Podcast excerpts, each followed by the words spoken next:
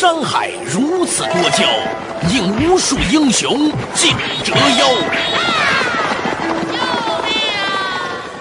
数风流人物，还看我是梁冬。大家好，我是吴伯凡。照妖镜照不出的财经真相，翻斗云到不了的财富天地，一切尽在。两个男人孕育五年，梁东吴伯凡帮你坐着打通经济生活任督二脉，东吴相对论。好戏马上开场。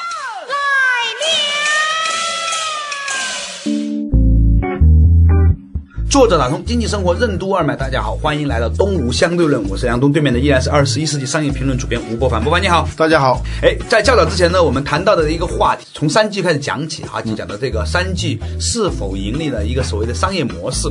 不过话说到此处的时候呢，其实我想关心的另外一个问题，就是为什么很多公司用的一样的商业模式，哎，有些公司就成了，嗯，有些公司就没成。伯凡，在你的观点里面，你看来公司最终成的本质原因是什么？嗯，前不久我就看一个网友在评论我以前写的一篇关于商业模式的文章，他那里头说了一个很重要的观点，他说商业模式啊，说到底。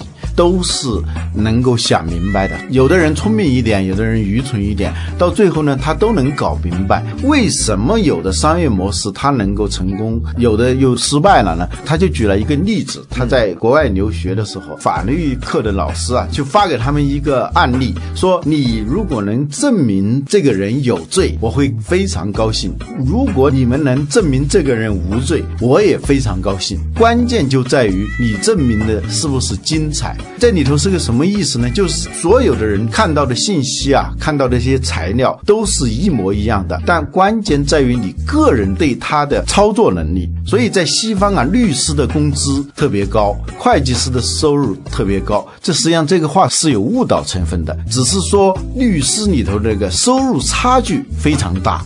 原因就在于什么？就是说，你能够从一个大家都能掌握的资源里头，你能够得出完全不一样的结果，那就是你的操盘能力是不是能够把一个大家都能掌握的一个资源发挥到极致？那么你的收入就会非常的高。他说这话的意思是什么？一个再好的商业模式，最终谁来操盘，这是非常关键的。为什么同样的商业模式，在不同的企业会导致截然不同的结果？什么才是企业领导者最重要的性格特征？为什么周易六十四卦中只有牵卦六爻皆吉？牵卦又揭示了怎样的领导者素质？什么是空谷藏风之象？欢迎收听《东吴相对论》，本期话题：牵卦之牵。较早之前，我们节目里头谈到如何识别消费者需求的那个 NABC 这个模型，实际上这个模型只是其中的一项，就是衡量一个商业模式它能不能成功。就是你的消费者的需求识别识别的非常好了，但是还有一些另外的因素，它是一个乘数效应。比如说你前面的分儿很高，那后面的呢？比如说创新带头人，就是这个团队的领导人、操盘手，他的分儿是多高？然后呢，整个团队的数。素质还有那个组织整合的能力，这些数乘起来，如果你前面的需求识别那个分儿很高，但是你的这个领导人、这个操盘手的分儿很低，甚至是负的，那么你这个最后的结果肯定是很差，甚至是负面的。这就是为什么西方管理学能够卖三十九万的一个 EMBA，你去中欧啊、长江读书的一个原因了。嗯，挺简单的事儿。嗯，讲的特别复杂，显得很科学的样子。嗯，这事儿吧，其实说白了也没那么复杂。嗯，就事在人为。嗯，说白了就四个字儿：事在人为。嗯，多大的事儿都好，多小的事儿也好，嗯，跟这个操作的人有操盘手的本身的素质非常有关系。你是一个大狗型的人物，你就能够把一个普通的事情操作成大狗的业务。嗯，对吧？你是一个猴子，你就能把一个大象的公司操盘成这个猴子，这就是这个样子嘛，嗯，对吧？所以呢，今天我们要谈论的一个话题就来了，就是作为一个企业家哈、或者是一个管理者，嗯，有哪一些的素质是非常非常重要的，嗯，甚至是决定性的。我们知道说，决定一个公司的命运，决定一个公司吉凶的那些因素，这里头领导者在其中扮演的这种角色是什么？这是个老话题，但是我们发陈出新嘛，所有新的东西都是在老话题上长出来的。嗯，我们可以举出一万个公司领袖的气质对于这个公司的影响，呃，可能都有，都能列出来。嗯，但是总有一些是更加重要的。嗯，这些东西呢，决定这个人是不是成功。嗯啊好多公司啊，去请咨询公司，去请一些高手来出主意，他实际上能够给你的只是一些工具、一些方法，但最终就像你买一台电脑，我买一台电脑，舒马赫买一台车和我买一台车，最后的结果是不一样的。对啊，所以呢，我老吴，我想问你，就在你看来哈，嗯，一个领导人啊，或者是一个管理者，他最重要的性格气质里面的哪一点，如果只能说一点的话，是什么东西？我先不马上回答你这个问题，嗯，你这个问题让我想到了那个《周易》里头啊，六十四卦里头有一卦很特殊的一卦，嗯，这一卦呢叫谦卦，谦虚的谦，这一卦有什么特别之处呢？嗯，这一卦呢，就是呃历史上的历朝历代的解义者啊，都注意到这一卦了。这一卦呢，一个特点就是六爻皆吉啊。啊，这种跟大家普及一下啊，六十四卦呢，每一卦呢又有六爻，代表这一卦的演进过程中的不同阶段。对就算乾卦、坤卦这样的就很纯的卦哈，纯阳卦、纯阴卦，据我所知，不同的阶段都有吉有凶的。对，解释卦者时也，就时间的时。任何一个卦里头，它都是一个时间周期的，从潜龙勿用对到亢龙有悔，它是一个在时间当中展开的一个过程。那么这个过程呢，它是用那个爻，一个卦是由六爻组成的，它每一爻里头说的呢，就是相应的阶段里头它的吉凶的问题。嗯嗯，清朝有一个儒生呐、他叫金南生呐、他有写过一副对联，叫“牵卦六爻皆吉，数字终身可行”啊，就是说这个牵挂六爻都是吉的啊，数就宽恕的恕，终身可行。这历史上很多的解易的人都注意到这一点，就是这是六十四卦里头唯一一个六爻皆吉的一卦。我们可以不是这样理解，嗯，这每一个卦象呢，代表了某一类的发展规律。那其中的六爻呢，就是这个规律当中不同的时间节点上的它的吉凶祸福的这样的一种对应关系。嗯，但是呢，你刚才讲的这个牵挂呢，是六十四卦里面唯一的一个，在六个阶段都是吉卦的。嗯啊，我觉得这个东西呢。其实以前我在读《易经》，有些时候在看易的一些解释的时候，我也发现这样一个现象。但是我很想听听你对这个事情的看法。嗯，我们暂时撇开《易经》是科学还是巫术这种古老的这种争论不谈，但是它有一点，我觉得是非常有价值的。我们普通人在判断一个事情的时候，判断一个事态的时候啊，它往往只有两分法：吉和凶，好和坏，赢和输。但是呢，《周易》它告诉你，吉凶可以细分的，嗯，可以细分到六十四种形态，而且呢，他告诉我们呢，就是说吉和凶啊，输和赢啊，这种简单粗糙的分类啊，实际上是不准确的。六十四卦它是关于吉凶程度和态势的一种光谱、一种情景、一种增厚。嗯，所以呢，我们在判断一个人和判断一个事的时候，不能简单的说吉凶，而要看这个过程，看这个人到底是一个什么样的人，能不能把他的光谱给照出来。我们不能简单地说这是个好人，这是个坏人，这个事情是一个好事，是一个坏事。周易让我们选择这样一种世界观。啊，说回来啊啊，老吴，你刚才讲到这个牵挂呢，是六十四卦里面唯一一个六爻阶级的。嗯，我们小的时候啊，小学一年级的时候，刚进去学校，校长就在学校的训话里面讲到了一句话，嗯叫“谦受益，满招损”。这话是不是跟你讲的这个牵挂是有对应关系呢？嗯，这是一句古训呐、就是啊，满招损，谦受益。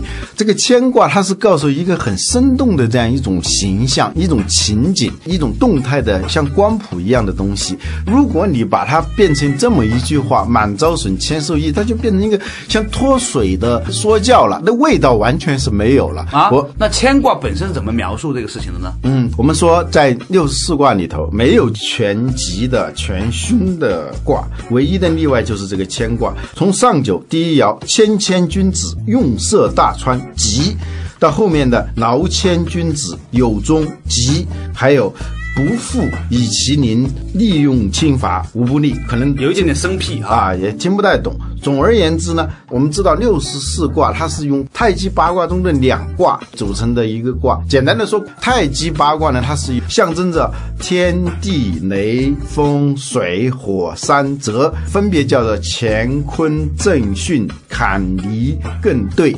这八个卦象呢，每两个卦象又重新组合起来，八八六十四，这就是六十四卦。简单的说，太极八卦它是只有三爻，这个六十四卦它是由六爻组成的，它是由两个卦象组成的。那么这个乾卦它是一个什么样的卦象呢？它是上面是坤卦，下面是艮卦。坤呢代表的是地，大地、土地；艮呢代表的是山，山峰。就是一个上面是地，下面是山这样一个卦象，是一个很怪异的卦象。我们平常看到的都是山在地的上面，怎么山在地的下面？这是一个很奇怪的卦象。所以呢，就中国古代的人呢，用这样的一个视觉图像呢，来比喻他所想象的“谦”这个文字所对应的图形化的这样一个情景。对他不是简单的跟你讲一个道理，等于他就给你呈现了是一幅场景。这个场景是。什么呢？有人把它解释为空谷藏风之象，风就是山峰的峰啊啊，就是你想象有一个巨大的山谷啊，虚怀若谷，很大的那种山谷，但是那个山谷底下有一座巨大的俊俏的山峰。山谷的这个地平线以下，对，山谷它是陷下去的嘛，在这个山谷里头有一座非常挺拔俊俏的山峰，这就叫空谷藏风之象。哎，这是牵挂的视觉形象哈。嗯，其实呢，我觉得可以稍微往下一个更详细的解述。嗯，通常来说，我们看到的景象是山峰呢在地平线以上的。嗯，但是这一卦象呢，它是山峰在地平线以下的。嗯，中国古代的哲学家用这样的一种景象来向我们展现了他们对于谦这样的一种态度，或者是这样的一种。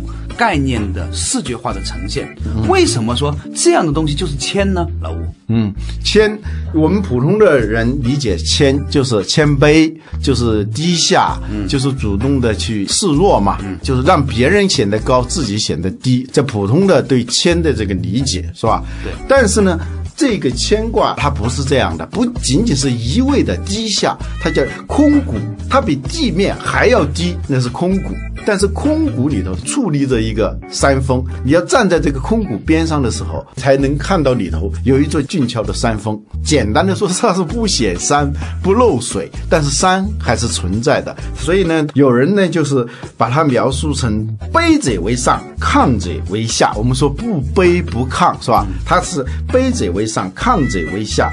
他的那种退避为表，征伐为里，就是进取为里。无往不平，行于外；高山仰止，运其内。这就是他这样一副形象。他说的是一个什么意思呢？就是什么意思呢？稍事休息一下之后，请博凡和我们从牵挂来讲到领导人的人格气质。为什么说一味示弱、顺从的谦恭不过是小人之谦？什么才是君子之谦？为什么说谦谦君子才是最好的领导者？什么样的人对组织最为不利？为什么说不服人是最大的不善？欢迎继续收听《东吴相对论》，本期话题：牵挂之牵。梁东吴不凡帮你坐着打通经济生活任督二脉，《东吴相对论》。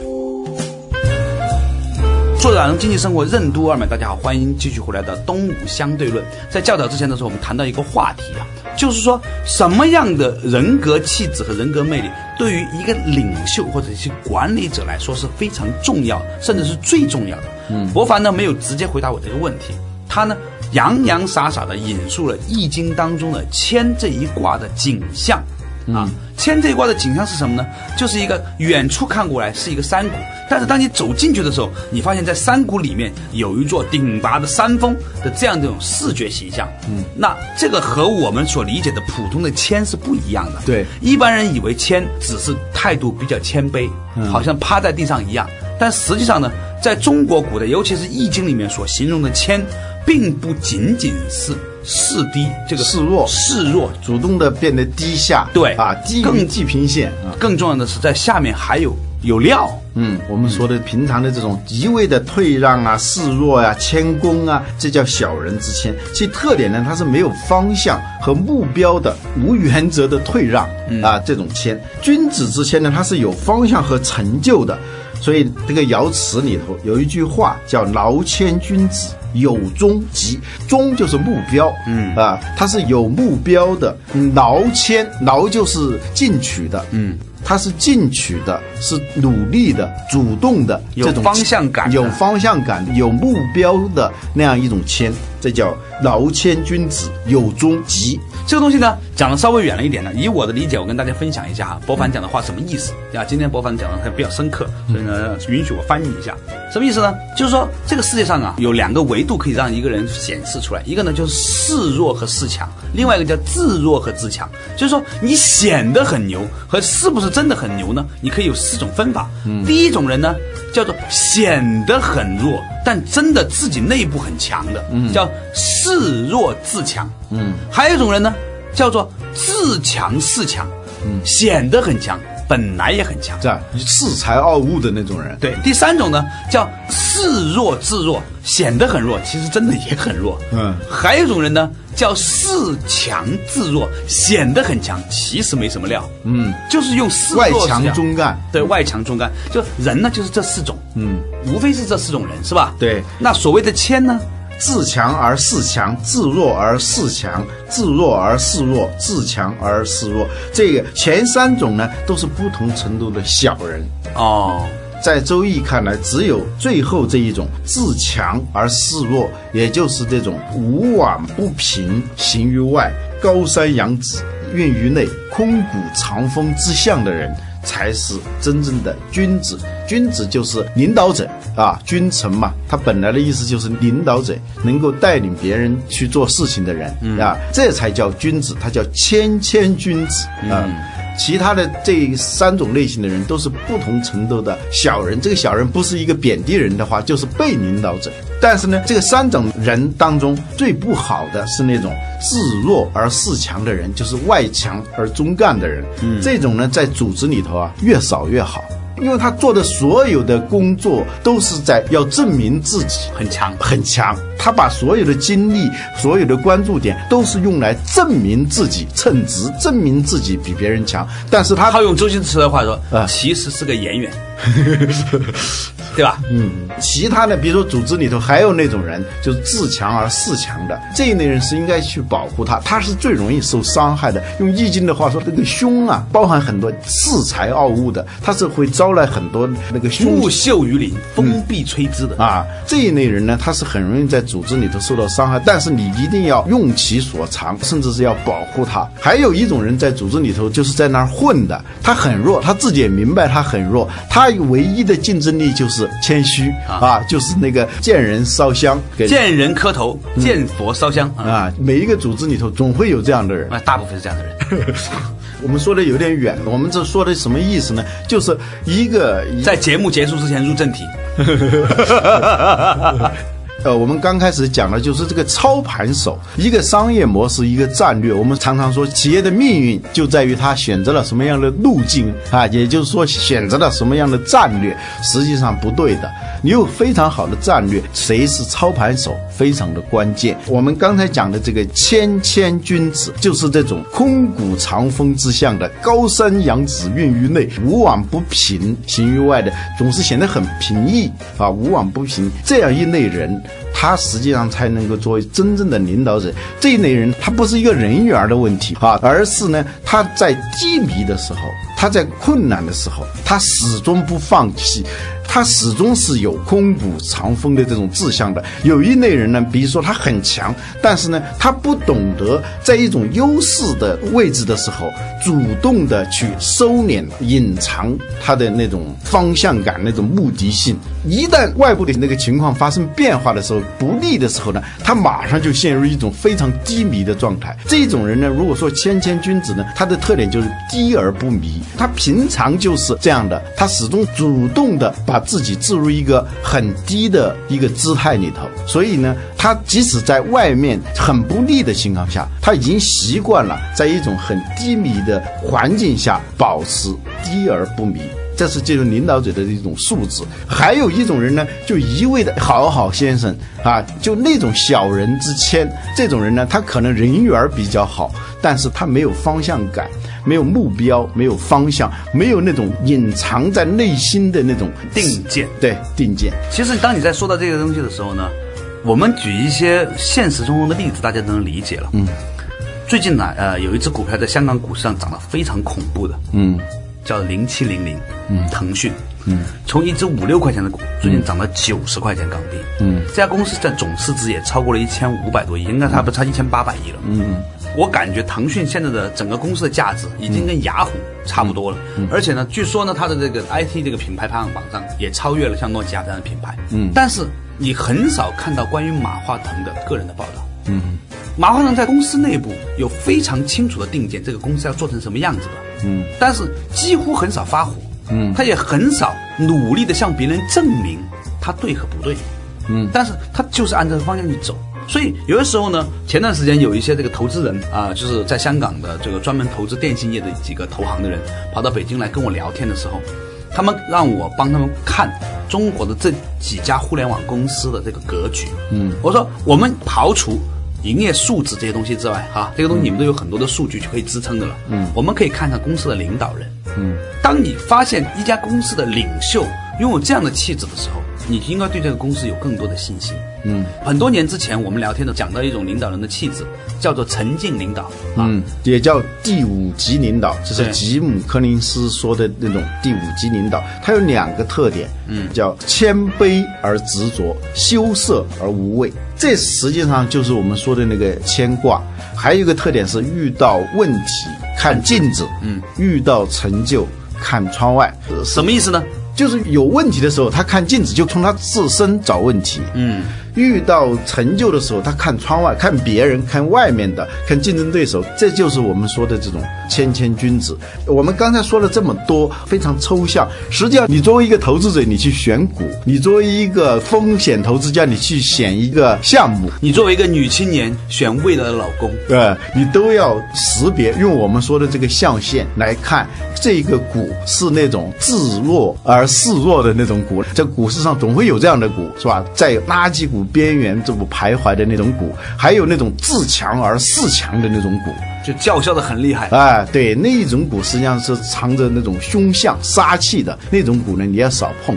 还有那种你把它叫妖股也好，啊，就是自弱而恃强啊，那就是那种妖股，它很容易把你给套进去。嗯啊，这样的人呢，也是你女青年你选男朋友的时候，你也很容易被套进去。只有一类股票，有一类人，你是很难发现的，就是那种空谷藏风之相。说到这里，我就想起了那个史蒂夫·乔布斯啊，在斯坦福大学的有一次面对毕业生的演讲里头说的一句话，叫 “Stay hungry, stay foolish”。有人把它译成叫“精进如鸡，虚心若愚”。他直译呢是保持饥饿，保持愚蠢。有人把它译成精进如鸡，就是你要保持一颗不断精进的心，就精神的精，精进如鸡，就像一个很饿的人，就是那种对食物的那种强烈的那种需求啊。虚心若愚，就是在你的心态上呢，要像一个很愚昧的人这样一种状态。他说，如果你保有这种心态的话，不管你个人的职业生涯，还是整个宏观经济的周期处于低迷的时候，你都能够做到。用易经中的话说，是利色大川，就平汤。嗯，对，利色大川嘛，就遇到问题平汤嘛。呃，对，叫利色大川，是吧？嗯嗯。说到此处呢，不妨我补充一点小小的这个背景故事哈。嗯。前两天呢，著名的中医学者啊，刘立红先生，就思考中医的作者刘立红老师啊，到北京来啊，我们长谈了好几天。他跟我讲到了他们作为医生观察到的很多病人的情景。他就举到一个例子，他曾经呢，他发现有一个艺术家。这个人呢豪气，对朋友很仗义，啊，但是呢后来有一天得了脑中风，大家都觉得很奇怪，说为什么这好人啊会得这么恶劣的病呢？嗯，刘老师说，其实啊，身段上的谦卑是一回事儿，在性情上是否能够找到别人的好处是另外一回事。嗯，有一种人在精神上永远看不到别人的好处，就是觉得恃才傲物啊。嗯，最后呢，这种人呢，往往会得这种很奇怪的，那种跟脑中风啊、肝呐、呃等等有关的病。嗯，他说了一句话，他说暗藏杀气嘛。对，暗藏杀气。他说，所谓的不服人，嗯是最大的不善。嗯他比偷鸡摸狗还要不善。